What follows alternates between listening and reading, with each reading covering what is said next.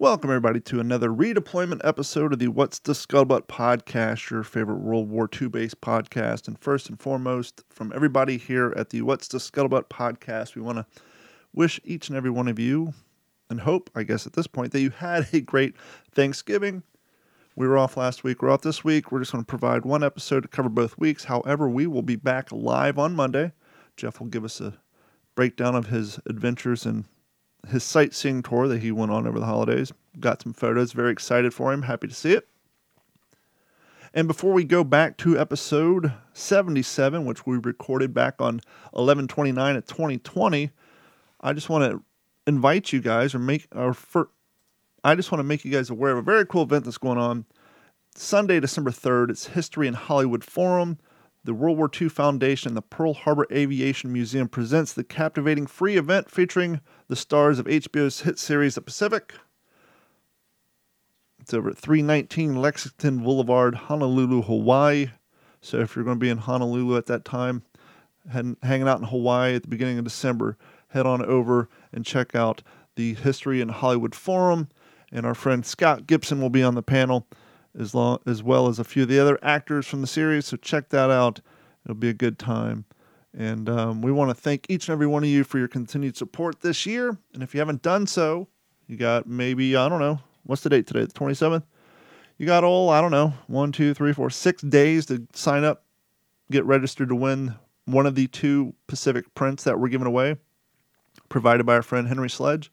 All you have to do is be an active subscriber to our Patreon. So head over to patreon.com, look for Digital 410, or go to WTSPWorldWar2.com click on the support or Patreon link, sign up and subscribe. We got three plans, but you only have to be a member of one, even the lowest one, to be entered as long as you're an active member when we do the drawing, probably on December, let's see, be Monday the 6th, we'll do the drawing on our next episode. So Monday the 6th, yeah, Monday the 6th, we will be giving it away. So head on over to WTSPWorldWar2.com and click on that Patreon link and sign up, subscribe, and you'll be entered.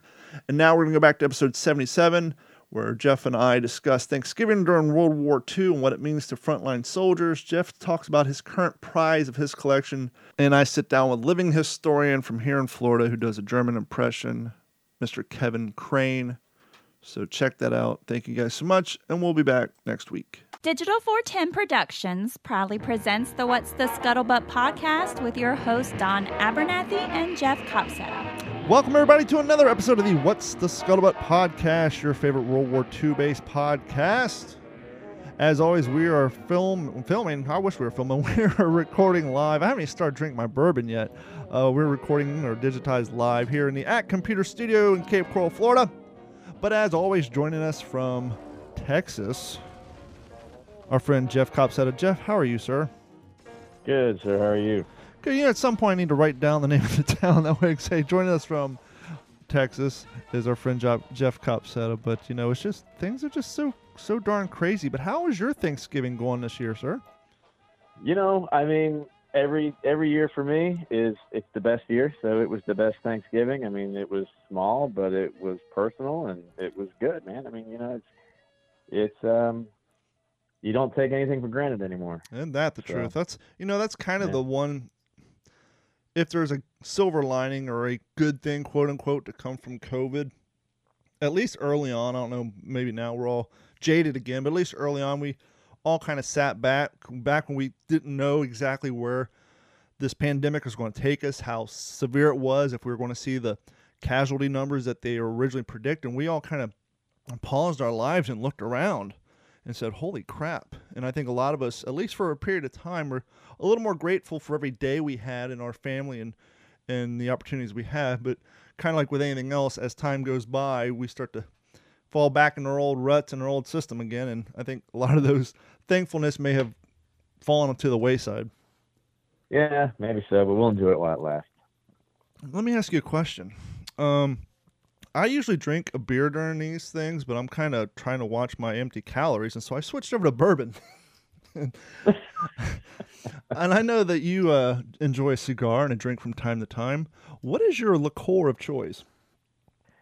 Actually, I'm a wine guy. I got a glass right now. I, uh, I, I mean, I'll have a good glass of bourbon every now and then. Um, you know, there's a there's a distillery right down the road here that's uh, uh, it was actually the first distillery in Texas, um, and it's just really grown in proportion. And of course, we're right in the heart of wine country.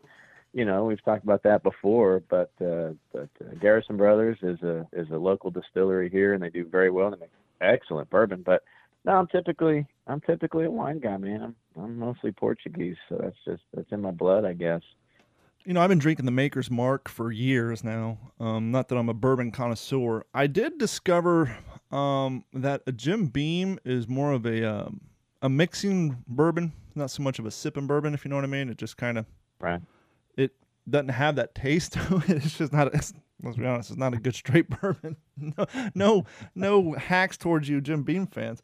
But um, I recently discovered this stuff called larceny. Huh.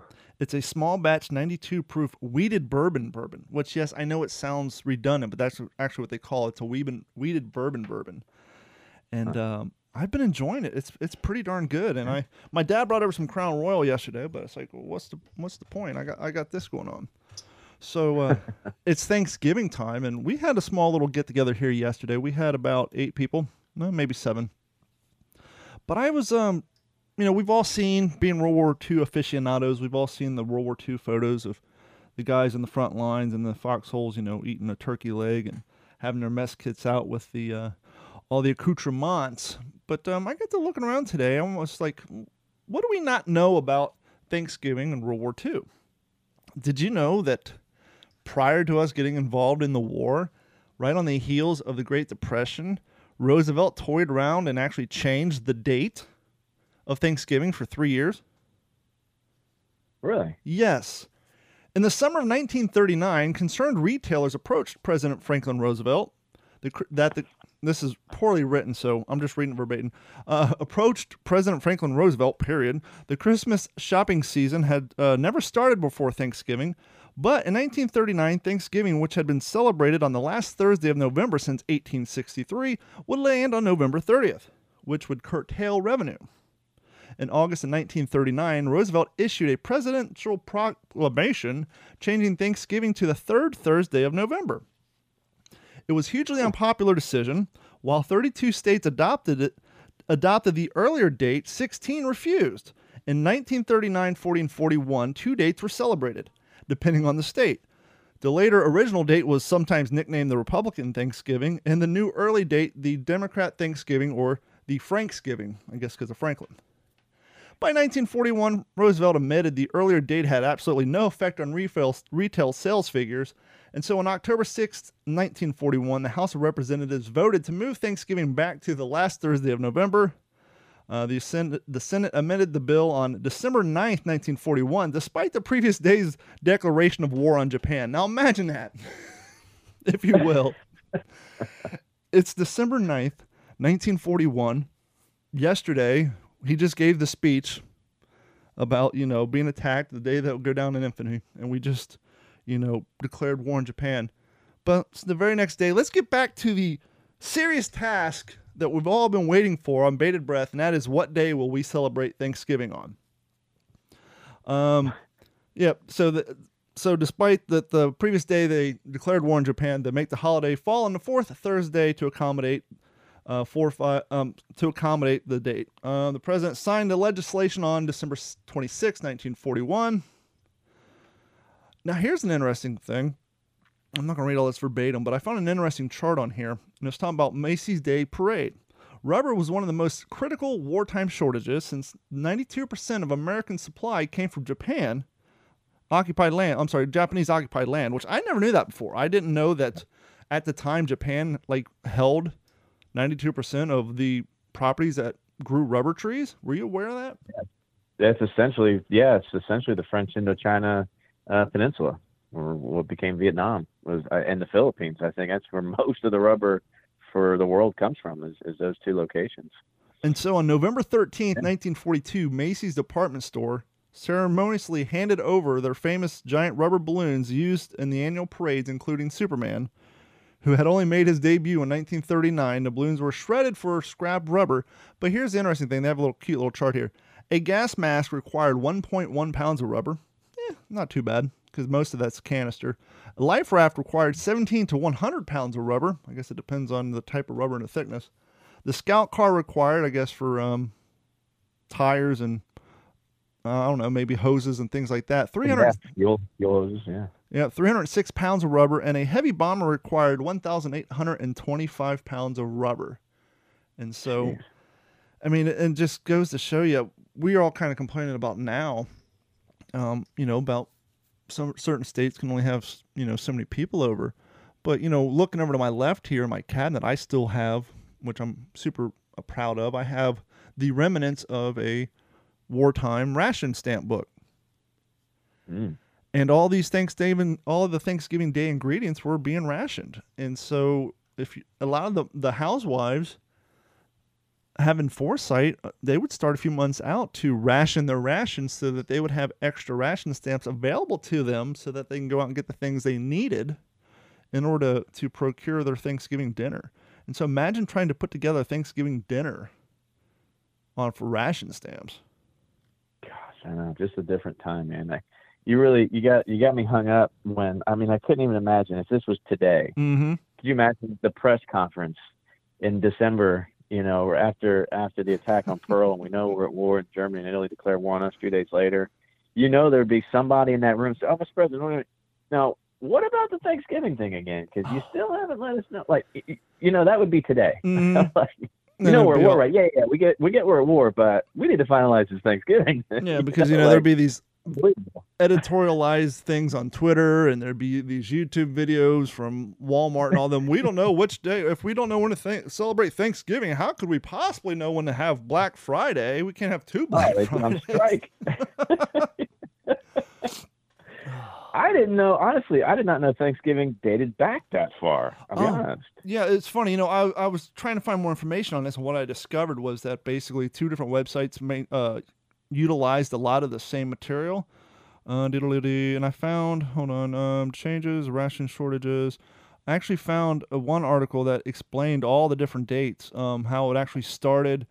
Um, because even back, Lincoln had it. Lincoln had it on a completely different day. So I mean, it went way back.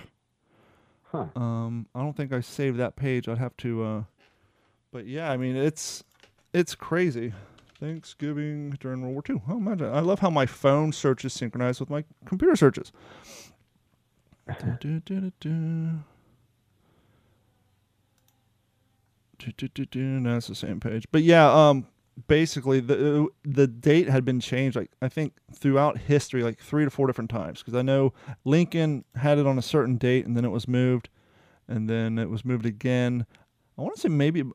Um, Abraham Lincoln was not the first president to urge the Americans to celebrate Thanksgiving. Washington, John Adams, John Madison all issued proclamation regarding the holiday.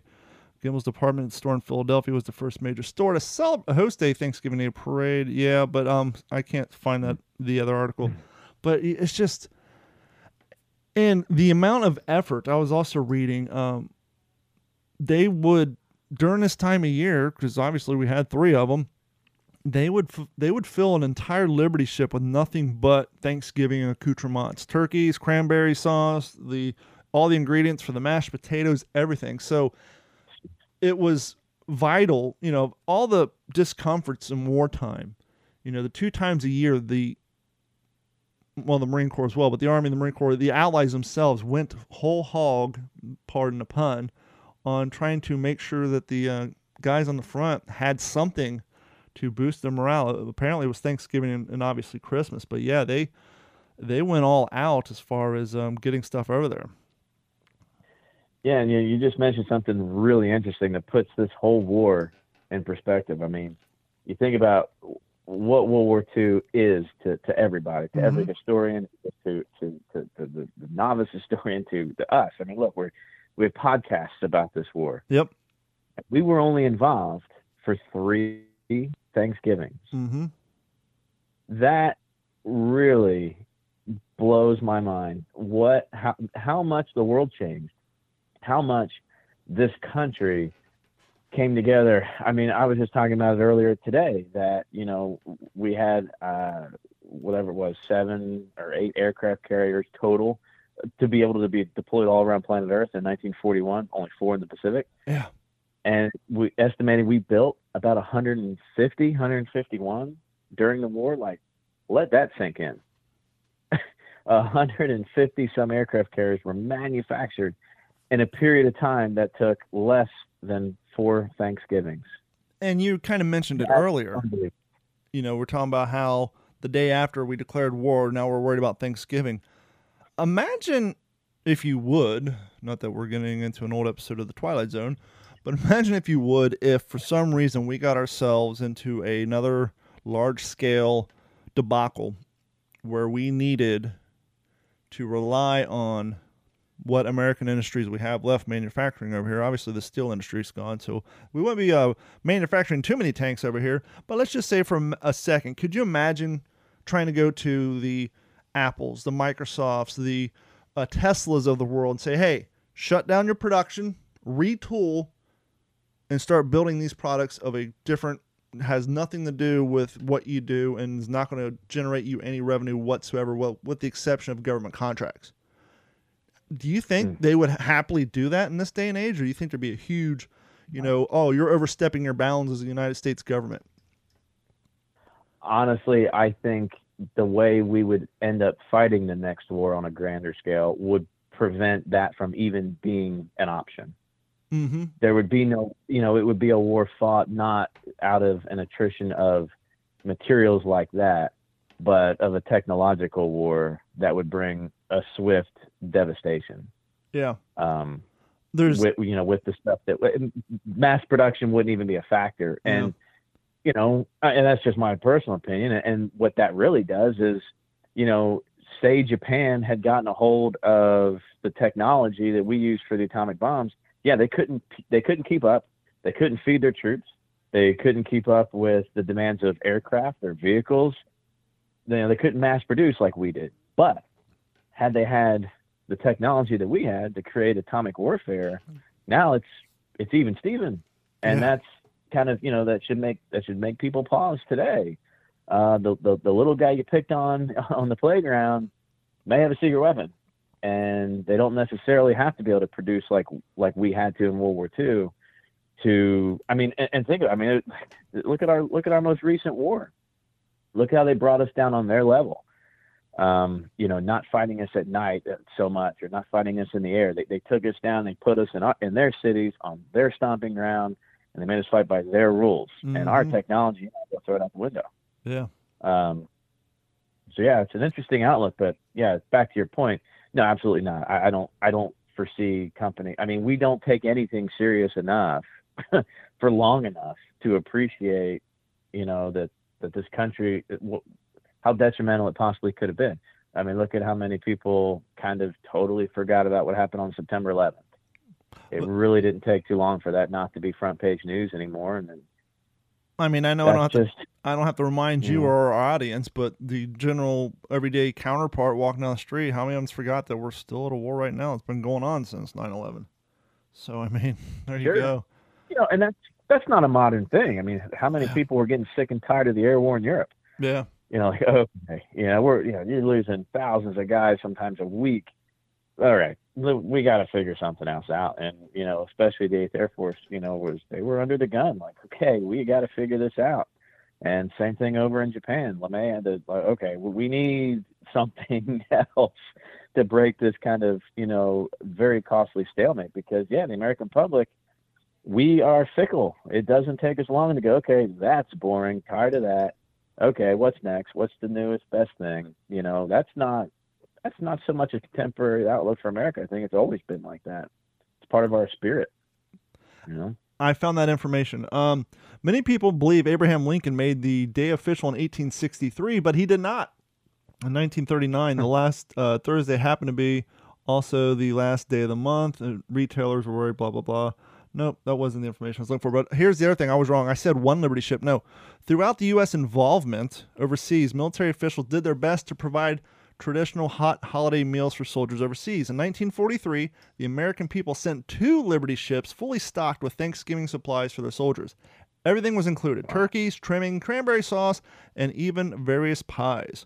All sent throughout uh, the European and Pacific theater, so that would make sense. One Liberty ship went to Europe, the other one went to, uh, the, to the Pacific. all the way to the front lines. Those lucky enough to be stationed aboard Navy vessels received excellent food all the time. But Thanksgiving was particularly scrumptious for the servicemen. Despite the good intentions of the higher ranks, every man missed their families, especially during the holidays, but those soldiers had each other through the hardest times of their lives. However, no Thanksgiving be- could be quite compared to the ones held at home.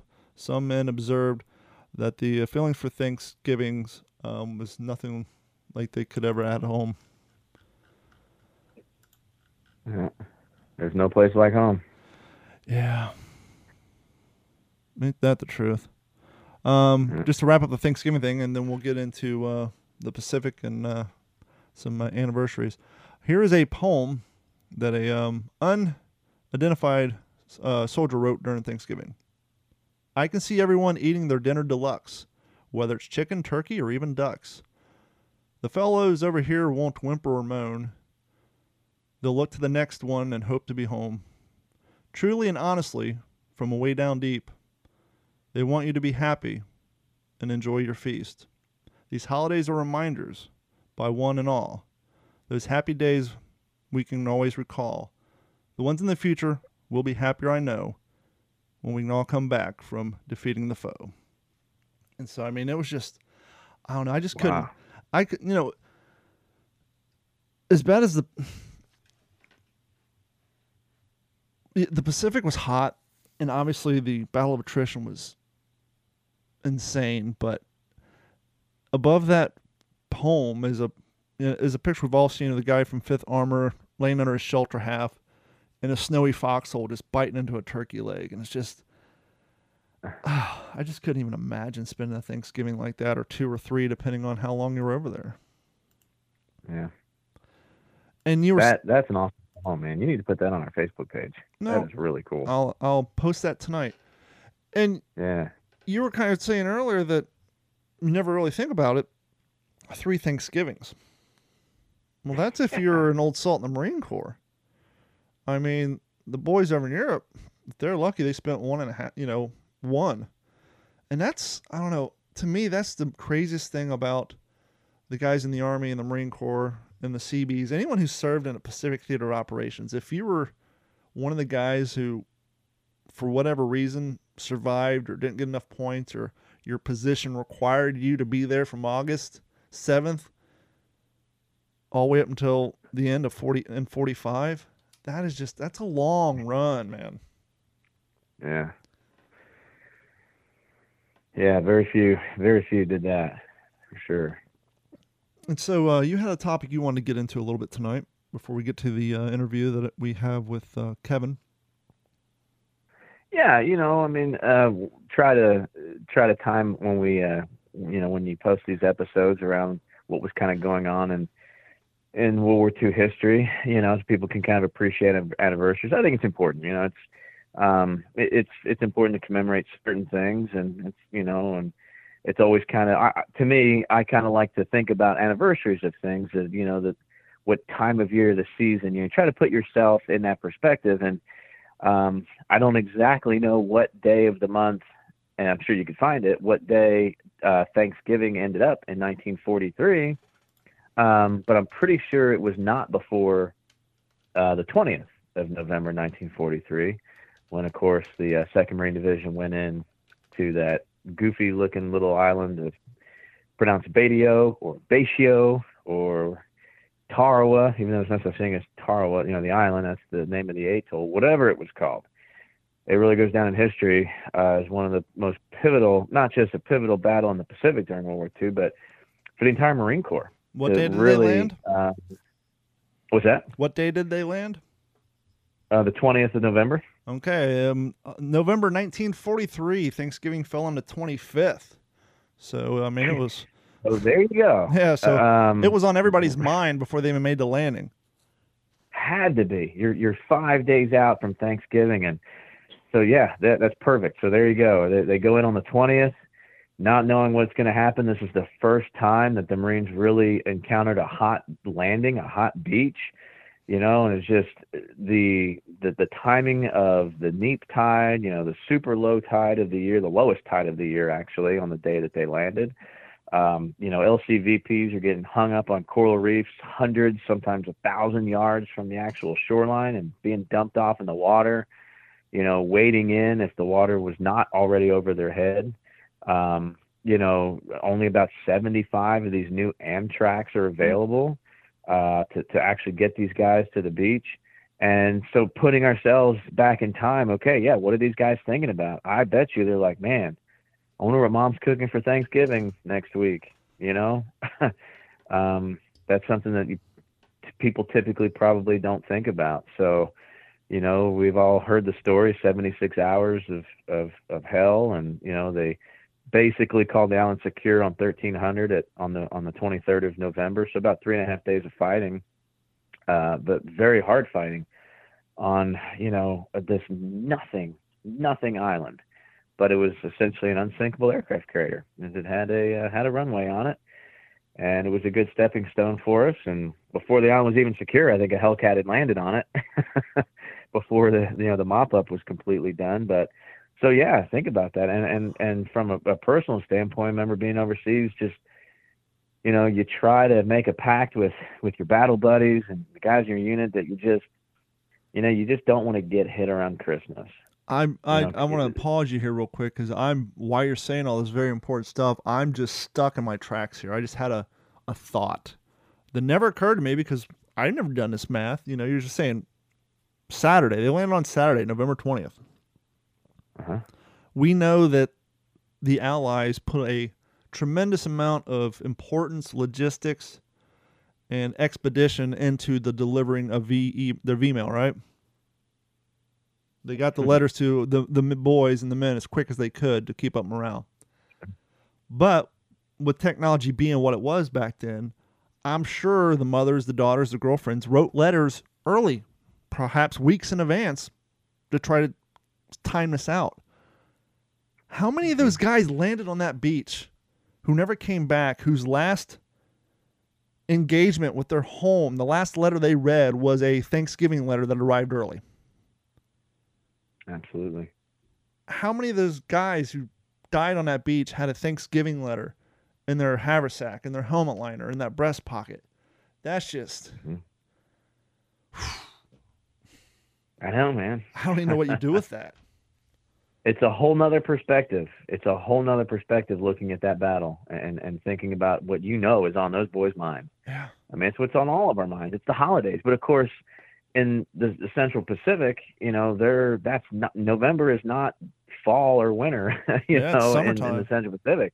In the Southern Hemisphere, it's the opposite. Yeah, so it was uh, as far as uh, I'm, I, as far as I know, it was actually pretty warm that November uh, that they landed, and um, but yeah, that's just one of those things. That's that's our job. That's that's our duty as as as people who study history is to to get inside the the the time. What you know surround yourself with the stuff not that the stuff that comes after that we know. You know that that's the unknown for the guys when november 20th was the present.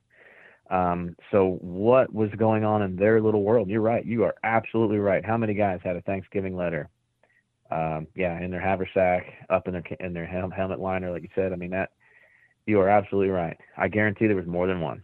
Yeah. I'm pretty sure. Five days before thanksgiving you're absolutely right. So yeah, I just thought that was uh, that was worth mentioning for our listeners, and maybe hopefully we encouraged our listeners to look, you know, look a little deeper, you know, go inside these battles and and and try to think about. Like I said, that's why I think it's important to commemorate things on their anniversaries, because then you kind of get a feel for, you know, that time of year and what's going on. You know, things haven't changed.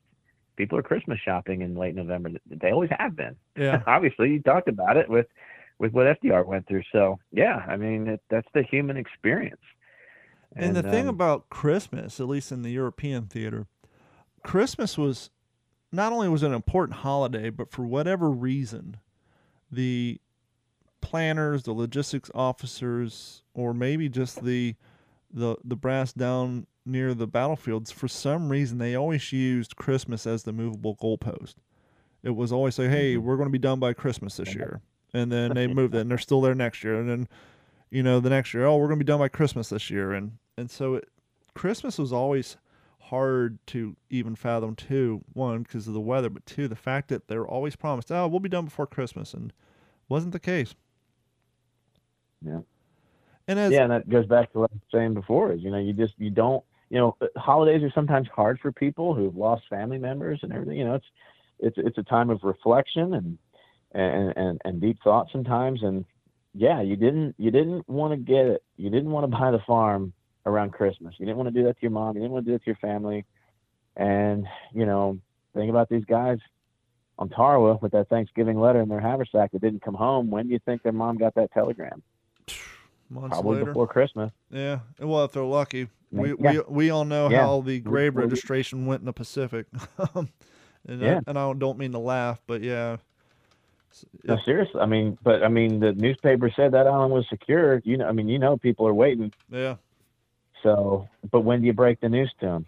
You know, it probably was probably around Christmas, if not a little before, not far after, and that's tough. That's tough. Yeah, that battle is just it's just so intense. I mean, the just uh, I mean they had everything going against them. Like you said, the neap tide. Um, once they got on the beach, there was nowhere to go. They're stuck underneath the, the pier for the longest time. Um, it's just that was logistically the whole thing was just insane. I mean, you're talking, you know, um, I'm looking at the numbers here. I'm trying to figure out which side is Japanese. Which okay, yeah, one thousand six hundred ninety six killed, two thousand one hundred and one wounded. Um, U.S. Marine Corps, one thousand killed, two thousand one hundred one wounded. U.S. Navy, uh, one escort carrier sank, six hundred eighty seven killed. Um, and that's you know that's not even including the the Japanese losses. And that escort carrier, I believe, was the Liscome Bay. Yep, sure was. Um, was the Yeah. USS Liscome Bay, which was an ACV uh, CVE 56, was the second of the 50 uh, Casablanca class escort carriers built to serve the United States Navy during World War II. Launched on April 1943. So that thing had a very short uh, shelf life Yeah. on it. and it uh, it took uh, one very famous sailor down with it. You know, the very first African American there in the Navy Cross, Dorie Miller, from his exploits at Pearl Harbor, went down with the Liscome Bay. Wow. Yeah, yeah, it's just I don't it's just I don't know. Times like this, I mean, and you know cuz you served um the holidays it's just in itself. I mean, it's just one more thing to make you think about home and I would assume a lot of times when you're over there the last thing you want to do is you know, torture yourself by thinking about things you can't have really any real control over. yeah, yeah.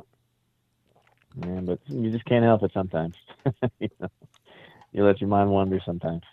So anything I uh, anything going on down at the uh, museum? Yeah, so you know, speaking of anniversaries and commemorations, uh, we're going to be celebrating on the fifth of December. You know, this uh, next coming Saturday, uh, the Highland Lake Squadron is going to host a Pearl Harbor commemoration and salute to first responders program. So, I think it's a neat way to tie in. Uh, we don't exactly have any Pearl Harbor, uh, you know, artifacts Sure. you know, a direct tie to uh, Pearl Harbor. Uh, I'm going to bring uh, an artifact or two from my personal collection to display, but we don't really have anything in, in, in the collection. So I thought this is a great way to tie it in with first responders. I mean, think about immediately after the attack, everybody was a first responder. Everybody had to help, you know, the bucket brigades and Mhm. helping with casualties and everything. So um, we're going to have some of the local fire departments and police and EMS. We're going to you know, cook some uh, pork butts and sausage and some sides, and the VFW is going to make some desserts, and um, we're just gonna we're we, we got the SNJ airworthy again, so we'll be hopefully selling some rides in the in the SNJ, and we're going to top the day off with uh, we've got a projection screen coming in, and we're going to show Tora Tora Tora in the Nice. hangar on a big projection screen. That's cool. You know, that's one of the things Yeah. I enjoy doing.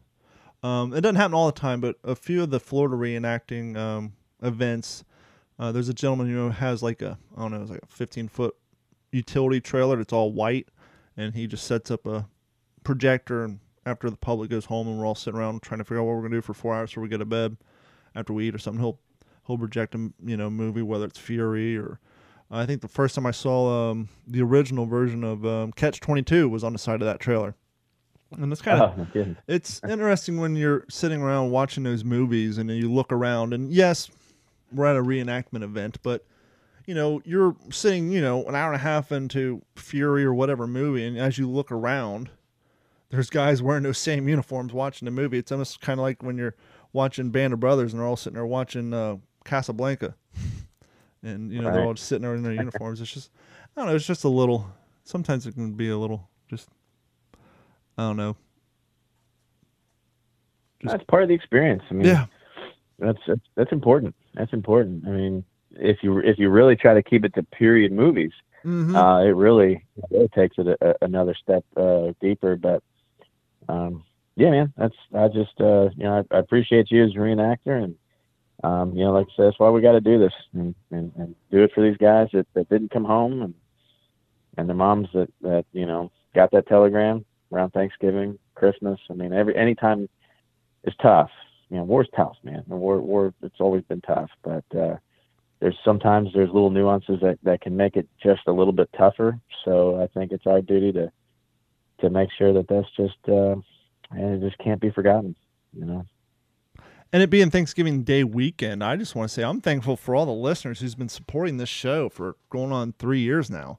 Um, so if Wow. you guys want a sticker, email us. They're free. Email us info at uh, WTSPWorldWar2.com or mail call at WTSPWorldWar2.com or go to our Facebook page. Send us a message. Send me your name, address, and the color you want. That's right. If you have a black truck, or you, if you're those type of guy who likes to do the black on black with your tinted windows, that's fine. If you have a red truck, you want a red sticker. You have a green truck, you want a green sticker, whatever. If you want a bright pink sticker so the thing can be seen miles away, just send us an email at info at WTSPWorldWar2.com and um, we'll send out some stickers your way. I want to send you out some more, Jeff. I got to get some.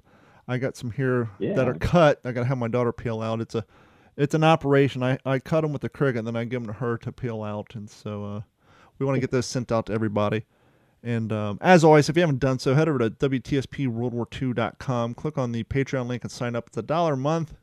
We're actually getting ready here. Um, I was hoping to get it done here shortly, but my computer that I pipe uh, the co-host of the What's in Your Head podcast in through Zoom is decided to go rogue, and it's at 22% updating. So I don't know. Um, I was hoping to have Jeff on tonight, but we'll see with time on that. I don't know how much longer that's going to take. But as always, the What's the Scuttlebutt podcast is brought to you by our friends at At Computers. At Computers has been providing IT solutions for all Southwest Florida since 2004. So even if you don't live in Southwest Florida, give them a call. They, they can log in your computer. Obviously, your internet needs to work. And you say, well, no, obviously. Well, I've had calls. People say, hey, my internet's down. Can you log in my computer? Take a look. No, I cannot. But if your internet's working and you want us to help out with your computer problems, give them a call at 239 283 1120. Um, if you need some help with two form authentication, antivirus protection, most importantly, online backup, back up all your data safe to the cloud in case your computer crashes, uh, something happens to your computer. I mean, hard drives nowadays, I think they're good for about three years at most. So make sure that important data is backed up. It's super cheap. It's seven cents a gig per month. Give them a call 239 283 1120. And as always, thank you guys for everything. And by the way, congratulations to our friend RJ Nevins and company. The Walking Point is just racking up the awards at all these independent film festivals. And now that people are starting to figure out way to have these events and still do the COVID, you know, restrictions and all that, they're starting to happen more regularly now. And they're just cleaning up in the uh, awards department, right? Yeah, man, it's awesome. It was like film of the year. You got director of the year at the North Virginia Film Fest up in the Washington D.C. area. I'm like, my gosh, it's It's the little project it's that been could. a journey. Was it? Has it been two years since they started filming? Let's see, we uh, that was um, gosh, yeah, we wrapped. Um, when was that? March Yeah, because I saw a post from of 18. yeah, because K9 Duke posted on Yeah. his Instagram page. It was been two years ago since they first met you. Yeah, yeah, that was.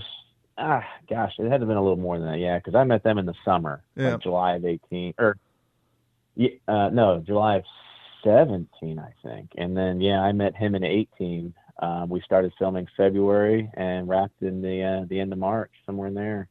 Yep. And yeah, has it been two? years? I guess. Ah, man, it's all running together. Yeah, the older you get, the quicker time goes by, and that's even more important. Why you need to, you know, focus on the holidays and all that stuff. It's just at the end of the day, Yeah. man. Has that been three Thanksgivings ago now? Wow. Yeah, yeah. Three, three Thanksgivings a day ago. Real, real quick. You're yeah, right. Man, we're getting old. You're talking about uh, pulling something cool out of your collection to take over to the museum for this event. What is one of your? I don't know if we've ever talked about this. What it- what is currently? Because I know obviously these things change depending on when you find new cool things. But what is currently your prized possession in your collection? Oh boy. Uh It don't have to be your prize. Maybe the one that, that that just flips your light switch right now. When someone comes over your house, like, oh, and they see something, like, oh, wait, you got to see this. Okay. Yeah, it's it's actually it's probably going to be the artifact that I mentioned. Um, it's uh, it's a it's about a one one hundredth scale scratch built model of the Arizona. It's it's a little over six feet long. Um, it's all completely custom, you know, scratch built, and uh, actually came out of Malcolm Forbes' uh, toy boat collection. You know, Malcolm Forbes being the Forbes, uh, you know, from Forbes magazine. Uh, apparently, he was a big uh, antique toy boat collector, and his collection ranged from the 1880s um, to the 1940s, and they were very specific. Uh, you know, scratch-built toy boats. This is not, you know, this is before you had the Revell Arizona kit in plastic. you Yeah, know. right. Um, so, and it was never completed. Um, you know, there, there's some of the details a little bit more bare on one side of the ship than the other, but it was just something my grandfather had gotten a hold of and, and has since been passed down to me. And uh, it's, I mean, for just being scratch built, just balsa wood and cardboard, you know, painted gray, it is really incredible. In fact, I'll, I'll send you some pictures if you want. Yeah, I saw I Um, saw one or two, but yeah, please please- near to me. yeah, please send some photos we can put up on the uh, website and the Facebook page. Um, yeah, yeah, that's definitely different than the Arizona model you saw on social today. Okay. what is the medium That's that's made different out of? Is it wood? Is it plaster Paris? Is it you know what's it made from? The one you saw today? No, the one that you have in your personal collection. No, the one I have is it's it's almost all balsa wood. Okay. Um, yeah, and there's some kind of metal tubing that he used for the main guns, but everything else is it's all wood. It's I mean it, it's incredible. So yeah, I'll, I'll take some pictures and I'll actually take a picture of the inside because you can pull off the whole superstructure and look on the inside of the hull and see you've got a lot of the ribbing and the propellers spin and everything. It's so you know a lot of cool stuff came out of the times back then, even if it was from the 50s and 60s, because people woodworking was an art back then. Not only was it a craft, not only was it something you could do take you know as a living, but it was a popular hobby back then. And you know, if you had the wood making skills and you had an interest, it, a lot of times, you know it, it happened all the time. Whether it's a plane, a, a navy vessel, a train, people took what doll houses were huge because dads would build them for their daughters with using their woodworking passions. And so you would see a lot of that cool stuff come out of back then. Nowadays, here's your store bought tank that I glued together with some glue and some put some water decals on. Here you go. but Yeah, yeah. but yeah, it's uh have you seen um before we wrap up, I want to give my Netflix um suggestion of the episode. Have you seen Liberator yet? I I haven't. I've had a few guys tell me about it, and I've heard nothing but good things, but I have not seen it. I was watching the first episode. Mike Rowe does the opening monologue. Why he doesn't narrate the whole series, uh, you know, twelve episodes, I don't know. But he does the opening monologue, and I'm like watching it, and I'm like, this sounds awfully familiar. And then a light switch went off, and I realized I had the book in here that I just read a few months back. But it's very, very cool. Um, it's animated, but it's um, this may be a little before your time, Jeff. Do you remember the original Lord of the Rings from the '70s? Negative. Okay, the original Lord of the Rings, the key characters were drawn just like a Disney, but like some of the orcs and all that, they would film live action and then they would overlay them with animation so that they can get the proper movements. Well, this is done this kind of that way. It's there's a real cast and crew, but obviously to save production money instead of having all these huge sound stages and all that, they would animate the background stuff. And so sometimes you can see like how they had put black tape on their uniforms and to simulate the sketching. But basically, what they did is they they got real actors, put them on a sound stage. They would, you know, have the uniforms on, and then they would put animation over top of them to make it look like they were a comic book almost. But it, it's Okay. it's done very well. It's the the acting's great in it. The dialogue's awesome. Um, it's very cool because it's a different take on the European because it's about the uh, Thunderbirds travels through Italy and all the way around to when they go and find some of the first concentration camps. But it's very well done. The acting's great. Um, I was watching it one time. I was like, yeah, I think that that actor was using a Denix Thompson there because it's the same one I have. It's the M1928, but it doesn't have the Cutts compensator on it. So I mean, there's little things you can tell when when they're doing their props and then they did the overlay. But it, it was very well done. So if you guys haven't checked that out, it's like I don't know, eight episodes long. It's very cool. Um, check it out. I think it was like trending third and on Netflix a while back, but I mean, it's been a while. Well, I mean, I didn't get to see Greyhound because I was on Disney Plus, but it's been a while since we've had a, a newer World War II movie or series come out. So definitely check that one out if you haven't seen Liberator yet. Um, I think your kids will dig it. But hey, that's going to wrap it up for the intro of this episode. Um, we're going to go into an interview I did back with a re- uh, World War II reenactor. He does German. Believe it or not, it's our second German interview. Um, and so we're going to get into that from the, um, I think it was Largo, no, Vero Beach Gun Show a few months back. Um, interestingly enough, they got an event coming up in December, actually next weekend. I'm not sure if I'm going to be able to make it. Um, I got basically two events left in this World War II reenacting season. Uh, the one in Vero Beach. There is one in Alabama. Um, I'm not sure if I'm going to be able to make that one this year. Um, so I'm not counting that one. And then the one in Georgia, which is a two day tactical event. So, um, but yeah, my season's winding down here because, well, just like everybody else listening, COVID knocked out your seasons. But anyhow, Jeff, thank you so much. And as always, um, where can people find you on the uh, social media? Yeah, just uh, Jeff Copsetta or at Jeff Copsetta on Instagram, and uh, of course they can uh, go through our our What's the Scuttlebutt uh, Facebook page as well. Just uh, you know, ask us a question, and yeah, Please do it's that. Send fun, us an man. Email. everybody listens. Yeah, please do that. Send us an email, mail call at WTSPWorldWar2.com or info at WTSP. Even if not meant to be on air, if you have a suggestion, hey, you guys have yet to talk about this, it may not be something that we're familiar with. We may, may say, hey, if you know a lot on it, are you interested in coming on the show and contributing? Or B, we may look up and do some research on it and, and talk about it. But yeah, that too, if you're interested in coming on the show, you, you know, part of the reason we like to interview reenactors and all that is who knows best about this other than scholars, you know, to help share this history. So if there's a topic that you're interested in, you think maybe you can maintain a conversation for 30, 40 minutes, send us an email, info at WTSPWorldWar2.com or hit us up on Facebook. You can hit me up on Instagram and uh, we'll, we'll figure something out. But uh, thank you guys so much. And here we go with Kevin. And we are back, and joining us now is Mr. Kevin Crane. Kevin, how are you doing tonight, sir? Uh, tired, but uh, enjoyed a good good week this this weekend. Had a fun time.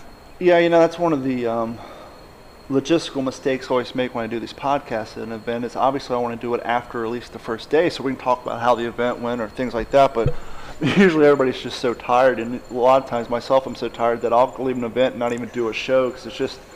You know, you saw me out there earlier. I was sitting by the fire and I was dozing off, and I ended up having to make a pot of coffee. Oh, I of couldn't coffee. believe it. I was wanted to tell you to get up and go lie on the cot if you were that tired. Yeah, so I made a pot of coffee, and well, I didn't want to go to bed because at 42, my back is only good for about four hours on the ground. I read you. And I know if I went to bed at 8 o'clock, I'd be up at 3 in the morning. What now? Right. So I made a pot of coffee, and here we are, and we are good to go.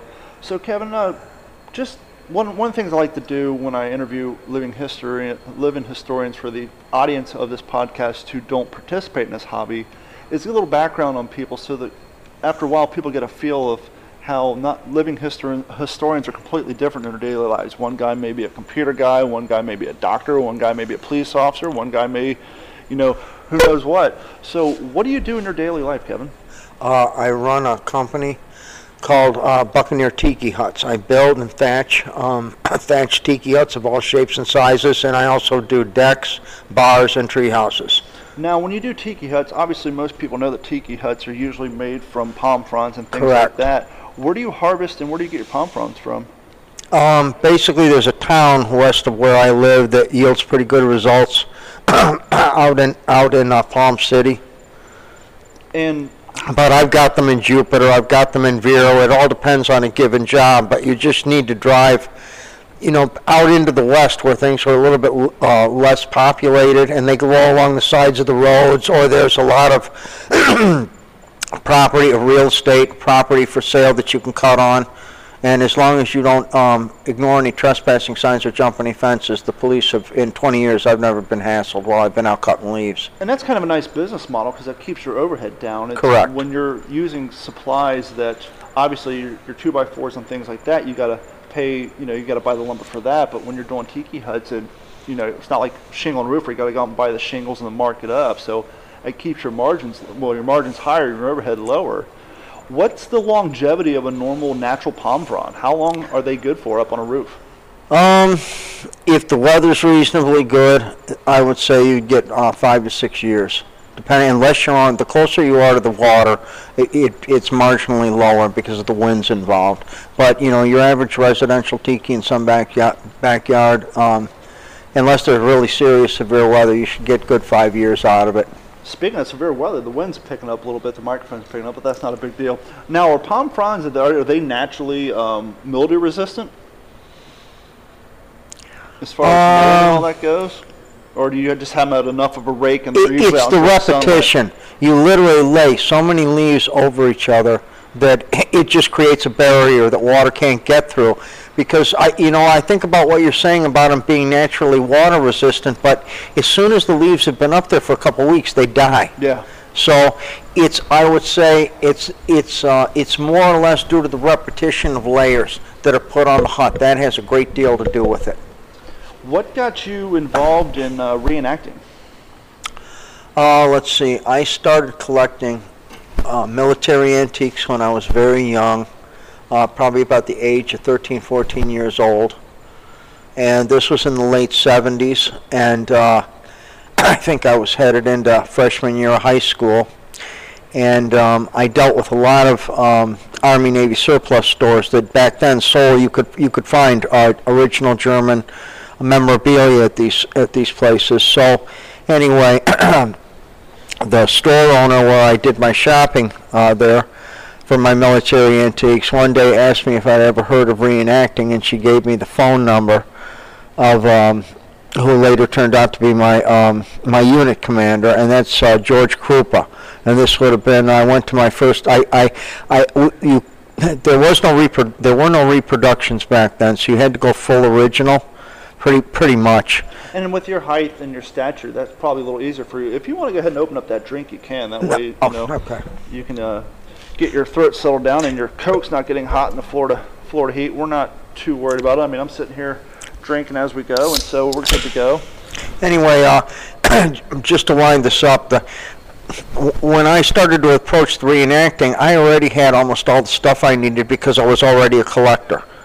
I already had all the field gear and the uniforms or something, but I was collecting it as military antiques. Well, that suddenly became my reenacting gear for the next three years. And I did events. Uh, so I went to my first event uh, in February at a, um, a very famous place up north, uh, most reenactors know of, called Rockford. We were the first unit to go in there. That was February uh, 17th, 1977, two years wow. before my 15th birthday. That's insane. And, and, and obviously, and Brian and I were just talking about part of the problem with reenacting nowadays and is the barrier to entry, which is why so many reenactors are older, is because of the the financial involvement. Whereas, you like you're saying, back then the stuff was, you know, more readily available. The price points were lower, and with your size and stature, you could easily get into those uniforms. And so, to get in this at 15, especially back then, that's that's quite an achievement. Well, like I said, I was lucky because I I'd already, in, as a military collector, even at that young age, I already had almost all my field gear, pieces of my uniform, helmets, everything that I needed. Probably, I would say about 80%, and I had to get a. I had my unit commander help me get a couple extra things. I think I bought a pair of boots and some Y straps and stuff, and I was good to go. So I think that I was lucky to have been in the position I was in as a collector because it made my transition into the reenacting very quickly.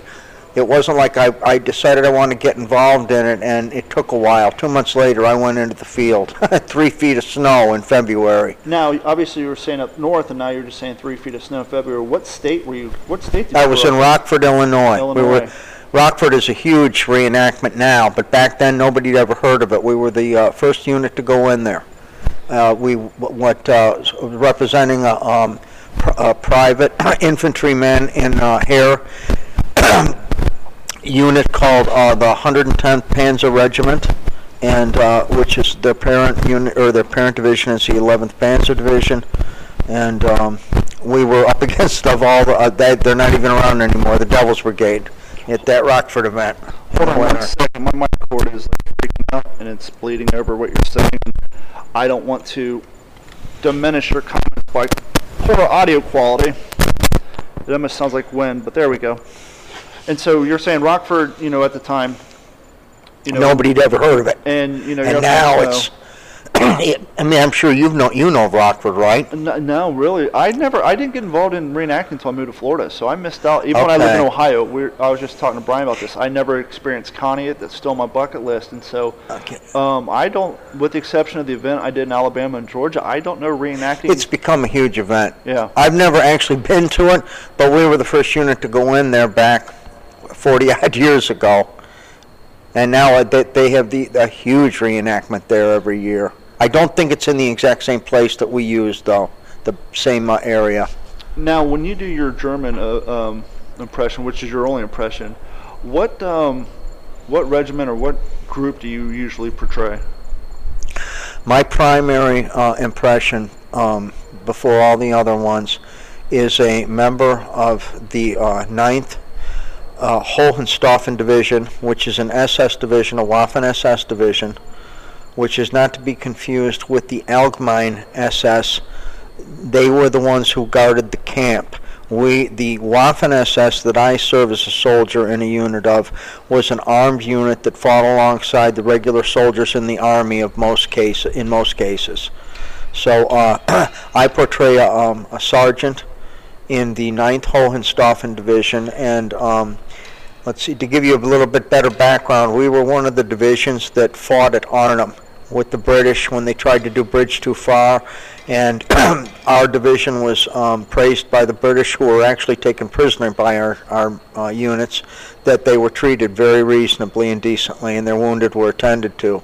So uh, the Waffen SS, just like all branches of, of, the, of it, has, has got uh, blood stains on it, but not every single unit or every single soldier was involved in places like Malmedy or Werlemont or even uh, the Warsaw Uprising and what happened with Dirlewanger.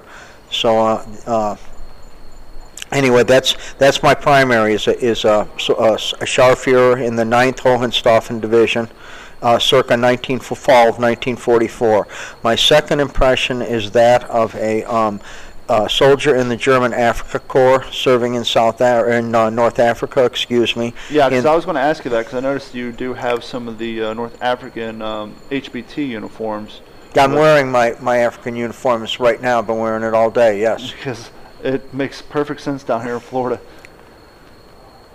So anyway, that's that's a soldier of uh, the African Corps under Rommel, and uh, it's uh, if, uh, growing up we were always seeing movies about uh, The the uh, the armies fighting in the desert and chasing each other about, and just it's a very it's become a very romanticized part of the war, even though in ra- reality it was just as awful as anywhere else. But so uh, uh, anyway, my next impression after that is uh, uh, Heer, which is regular German Army. I serve as a sergeant in the 59th Fusilier Battalion. We are a bike regiment who, uh, oddly enough, also served uh, near the area where Bridge Too Far took place in that battle for Arnhem. Um, a uh, uh, Tiger Commander. Uh, even though I don't have Where's a tank. tank? No, but I do have the impression, the tanker's uniform, and uh, if I'm lucky enough sometime soon here, when Rob brings his tanks out, I'll get to have my pictures taken with him, and I'll be able to justify the impression. Yeah, that'd be a nice addition to your portfolio of photos. Now, we're here at the Vero Beach Gun Show, and uh, this weekend is just kind of a, a, a quick put together living historian event because, well, much like everybody else in the country, due to COVID, all our events were shut down. And plus, it's middle of the summer, which we try to do most of our stuff in the wintertime because of the heat and the environment. But I guess um, you guys have been doing events here for years, and the big one's coming up December 1st, where we actually will do a battle reenactment. And I guess in the past, you guys are talking about you've had everything from people parachute into here and just all kinds of Politicians, uh, hu- and huge, huge crowds, hundreds and hundreds of people. Yeah, they. Uh, the trouble was there at the same time that we used the park, there was a dog show being held here, and for two years, the dog show people complained that the blanks from the battle were upsetting the dogs, which I respect as a dog owner. So they, um, we ended up for a year not being able to come up here. It was like this open. I do apologize. I got to get a new microphone cable. Um, as you're talking, the static is just crazy. Do you need me to back up? No, it's just, Oh, okay. this cable has a short in it and it's just going ape shit. Will you be able to edit this out? Yeah, I'll, I'll just. Uh, The dead space, I mean? yeah, yeah, yeah. This, I can edit all this out. How am I doing this, okay? Yeah, you're, you're fine. You're perfect. Okay. Only problem we're having is this stupid microphone cable, which I got to replace. See, this is my. I actually have a studio set up in my house, and uh, th- I only use this equipment when I do events, and I, it's been a while. And so, as you're saying, um, the t- the problem was is you guys are doing this the same weekend of a dog show, and the dogs, and rightfully so, depending on the Correct. size As a dog of artillery owner, I know my dog does not like gunfire, so I appreciate what they were saying, but they're, the park's the ones who scheduled us here at this particular time. That wasn't our idea, so, hey, there's, it's no fault. Anyway, in any event, they, um, that, the, so then one year we couldn't really have any battle or any weapons demo, and then the following year, last year, they changed the date on it. So we were able to do all that again, and now I think it will start to go back to what it used to be, which is a much, much larger event. as someone who's been doing living history and reenacting as long as you have, you're probably um, one of the few people on this show who's been doing it for that l- a length of time. Where do you see reenacting now, and d- does it have ebb and flow? I mean, for example, I used to skateboard, and I know it would go in 10-year cycles. It gain popularity, then it would die down, gain popularity, and die down. Um, where do you feel it's at now, and what are some of the changes for good and some of the changes for bad you've seen over the last, you know, 25, 30 years? 40 years. 40 years, Actually, yeah, 40 years. Yeah, I was born in 78, I'm 42, so yeah, 40 years. Yeah, because my, yeah, uh, uh, well, for one thing, the one thing that I'm, I, I left the hobby for a great many years. I, I- I did it for three, three and a half, four years, and then I left the hobby for a long time. And for years, I thought that I would have to come back to, in order to get back into the hobby, I'd have to start recollecting German war mer- uh, memorabilia again and gear in order to furnish my impression. And that cost of, Yeah. the prices have skyrocketed. I, you just, it's not that easy anymore to even find the stuff like it used to be. Anyhow, I uh, ran across a company uh, in um, in uh, Columbia, Kentucky called uh, At the Front, and um, realized that all the stuff that, that I needed could be purchased uh, as reproductions that were as good a quality, if not sometimes they, you could even confuse them with the real thing. So the quality of some of the companies in Asia, here in the States, everywhere, it's, it's frightening. It- You could fool somebody sometimes into thinking you're actually looking at the real thing. Anyhow, uh, as soon as I discover, oh, Not to cut you off, and while we're on the subject of that, um, and I know you're probably similar to I am, um, this weekend we're doing a living history event, so I brought out my original haversacks, my original Yes. M1 belts. When you're out in the field, running around, rolling, getting dirty, and more, a lot of the guys, we don't like to, unless it's one of those pieces of equipment that are still a dime a dozen, but, um, for, but the majority of us, we don't um, appreciate or enjoy going out and doing tactical events or reenactments wearing original gear because it's just so hard on it that most of us wear our, re- our reproduction gear at that time. And so it's it's definitely nice now that you, like you said, you have at the front World War II impressions. Yeah, There's Hessen Antique, International Military Antique, Southwest Military Wholesale. There's a dozen companies in the United States that cater to our hobby. And they all via, or they all try and come up with the, the closest quality item to the original as they possibly can and it's quite a competition, and it drives the price up, and it is not a cheap thing to uh, to have this to do be in this hobby these days. One of the things I recommend to people who are wanting to get into this is um, if you have the ability, like sometimes you can go onto these websites and they'll have used equipment for sale, and, and the price is lower. And don't be afraid to buy used equipment because what's going to happen is you're going to buy that brand new equipment and someone's going to see a photo. Oh, your uniform's too clean. You need to weather. And so, by all means, if you can find quality re- used equipment, reproduction equipment that's already you know dirty, what and you save 20, 30 bucks, by all means, buy the used stuff if it fits you and it looks good on you. You know, save the money, buy the used stuff because it's it's going to already have that wear and tear look to it.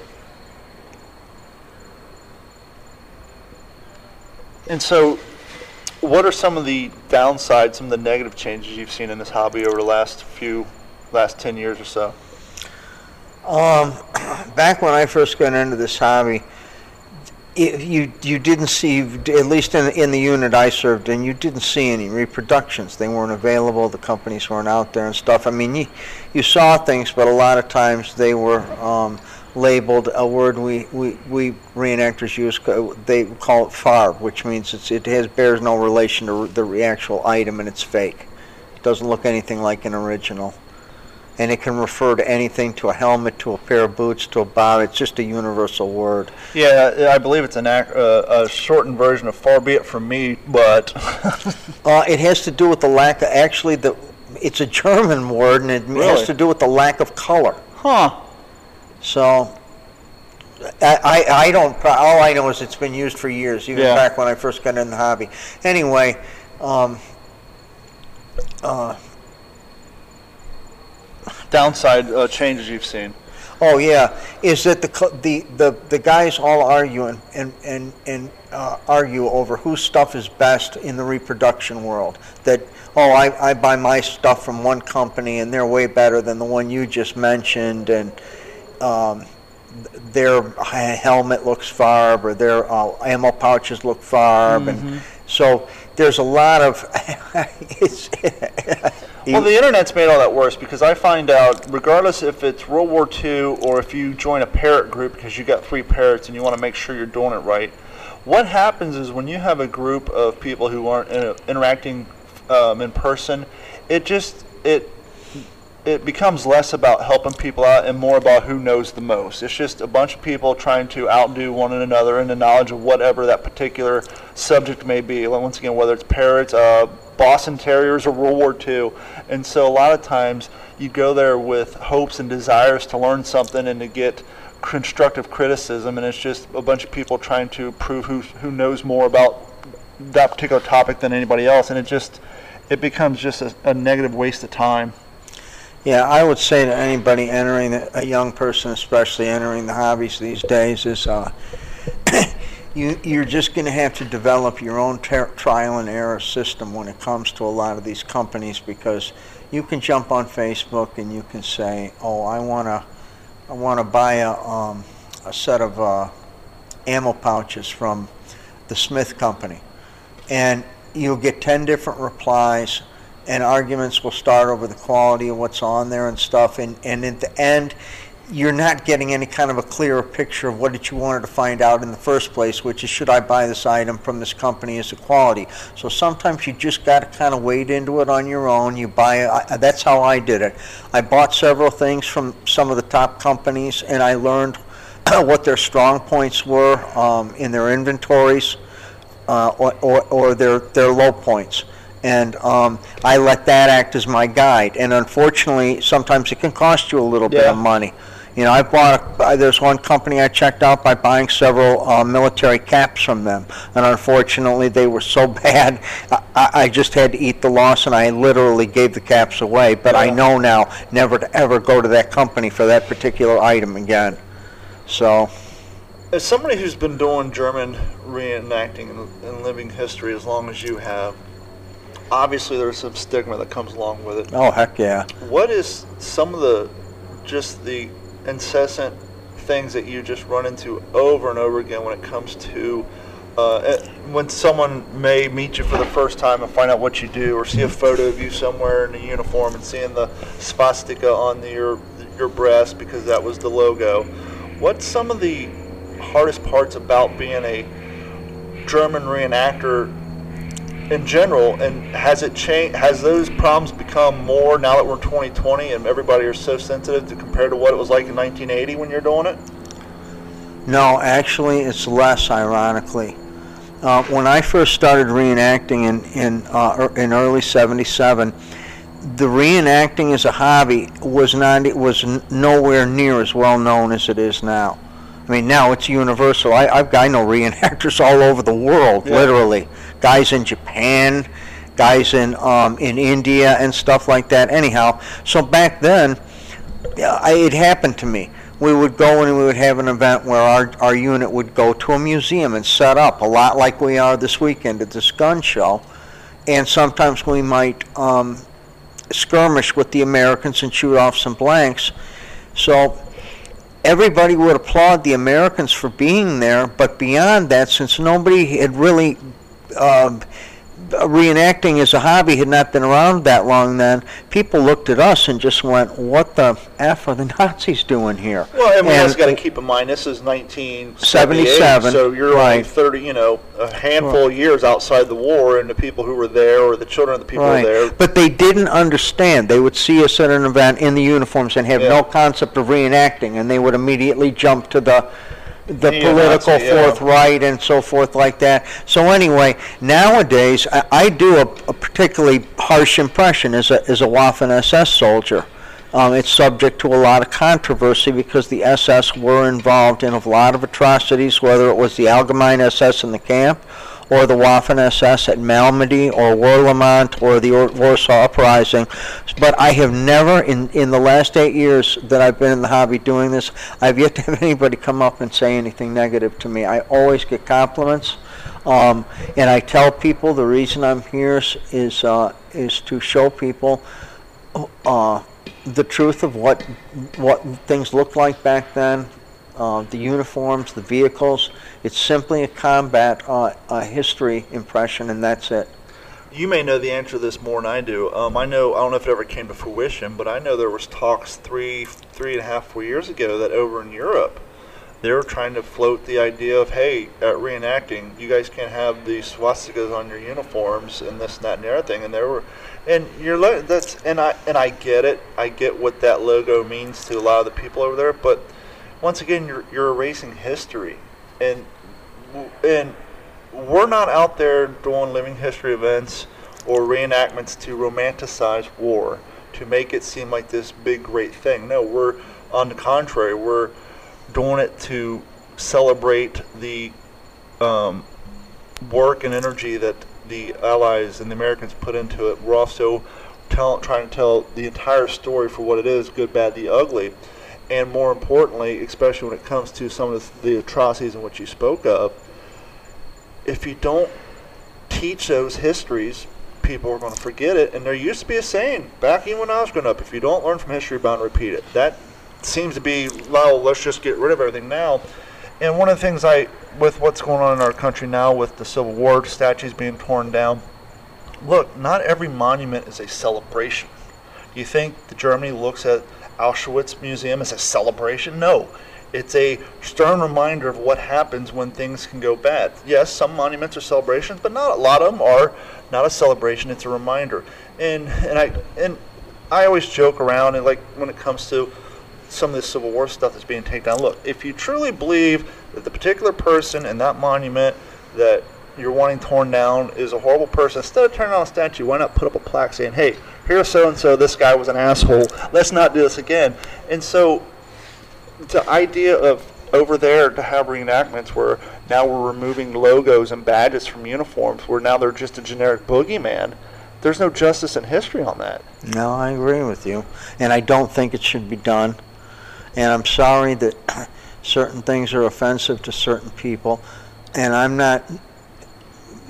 I am not disrespecting that that, that can be the case, but when it comes to l- trying to show history literally, which is what we're here to do, especially, Yes. we're supposed to show the difference between what you see in Hollywood, what comes out of Hollywood, and what the Allied and Axis armies during World War II actually looked like. So we,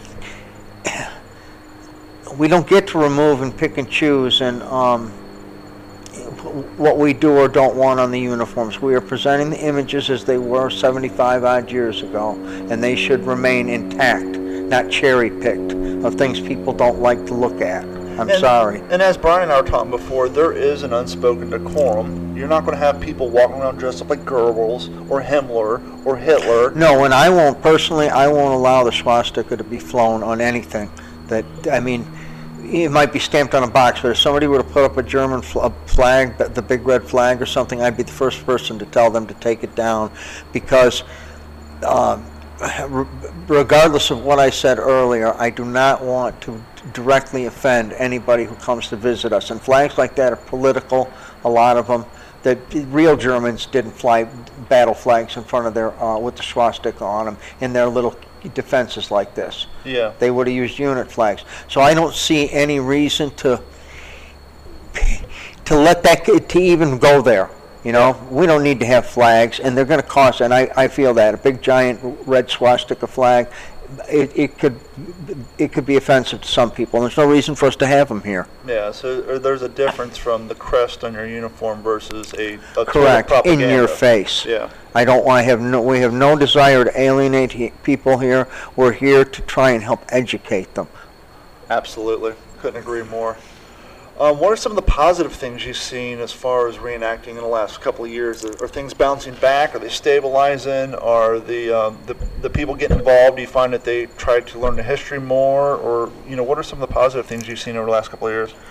I would say that the uh, people that I've met in reenacting, and this goes back all the way to when I started in the 70s until now to, to tonight here, are probably some of the finest people I meet in life. Um, I they are this is I consider this my extended family, and they. It just so happens that the some of the best people I've ever met happen to be reenactors. They're among my friends. They're the people that I I actually hang out with even when we don't go to reenactments, and it's because it does for some reason it seems to attract not every single time, but more or less a higher caliber person to it to our ranks. Now, obviously, there's always the um, exception that proves that rule, but I couldn't agree with you more. Um, it's funny. I was talking to my fiance tonight, and- my battery, my cell phone was dying, and I was in my truck trying to charge it. And I was like, "Well, I have a, a wall charger. Let me go plug it up in the pavilion." She's like, "Well, aren't you afraid someone's going to steal your phone?" I said, "No, the public's gone." Right. I said, I've yet to meet a. Re- I said, everybody out here has thousands of dollars worth of equipment. Yep. I said, I've been in charge of a, a gentleman's five thousand dollar Browning automatic rifle. He just put it in my hands, I'm in charge. I said, I said, there's no one here that's going to feel the desire to steal my seven hundred dollar phone. No. And, and because, and well, like you said, we're all we're all great friends. If you've been to at least three events in the same state, you're going to know the people.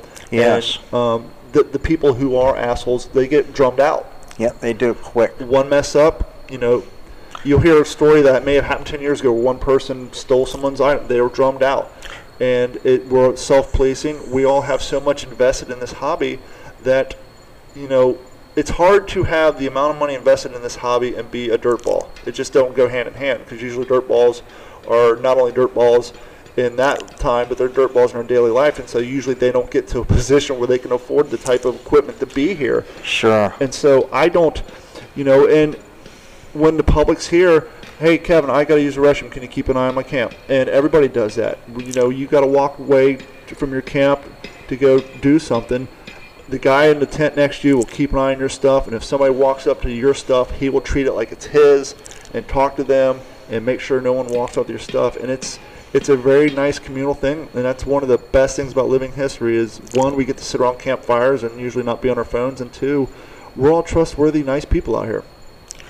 Uh, one short story I'd like to share with Sure. you, just real quick, uh, to show you the bonds that, that we have among us. Is I have a um, a young uh, Jack Russell um, mix that I bring to most of these events. She's here with us this weekend, and I went to an event in a place called uh, Markets of Marion two years ago, and River was with us, and there were some tanks there, and I of course had to leave her on a, on an extended leash in camp while I went to the battlefield to perform in the event.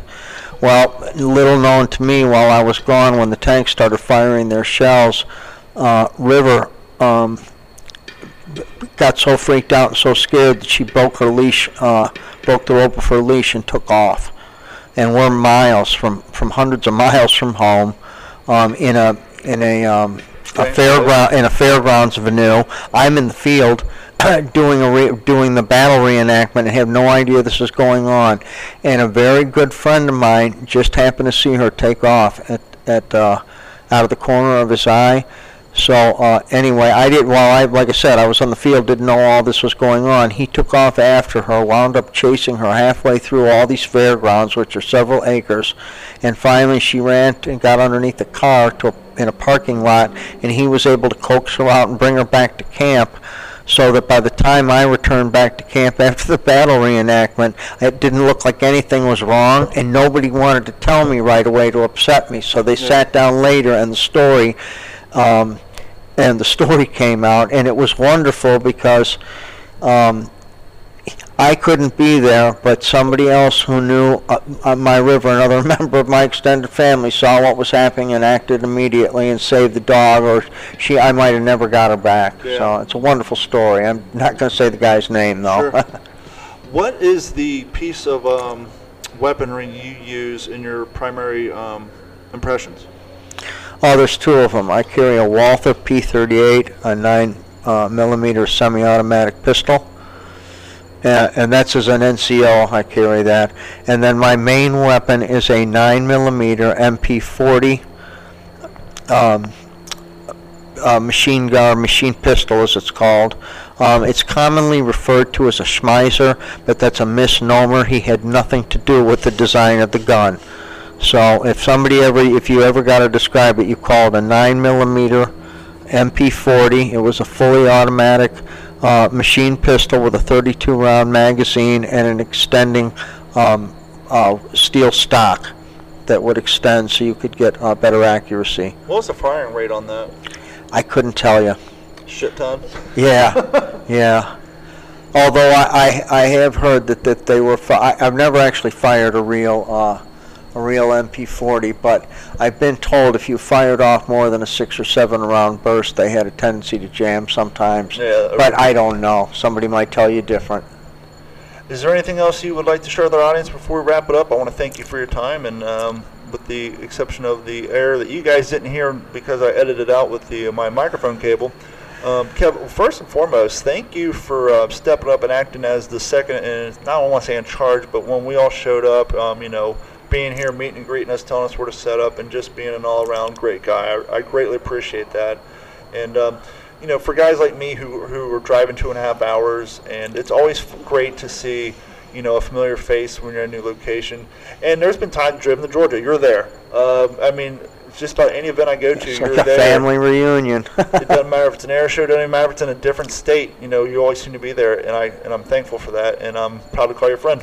I'm proud to call you a friend, and I really have enjoyed uh, the food that you've shared me, with me this weekend, and the coffee especially, because it's sure better than the store-bought stuff they're serving us here. Well, for those you're not familiar with it, go to my YouTube channel over at d-410.com or digital410. And by the way, this episode of the What's the Scuttlebutt podcast is brought to you by our friends at At Computers. At Computers has been providing IT solutions for all Southwest Florida since 2004. So even if you're not in Southwest Florida, they can help you remotely. Give them a call 239-283-1120, and they can log in your computer remotely and help you out, as well as offer two-form authentication, online backups, and antivirus. That's 239-283-1120. But as I was getting to, if you go on our YouTube channel, you'll see that I built my um, stovetop in an ammo crate so that I don't have to hide all my stuff under tarps during events.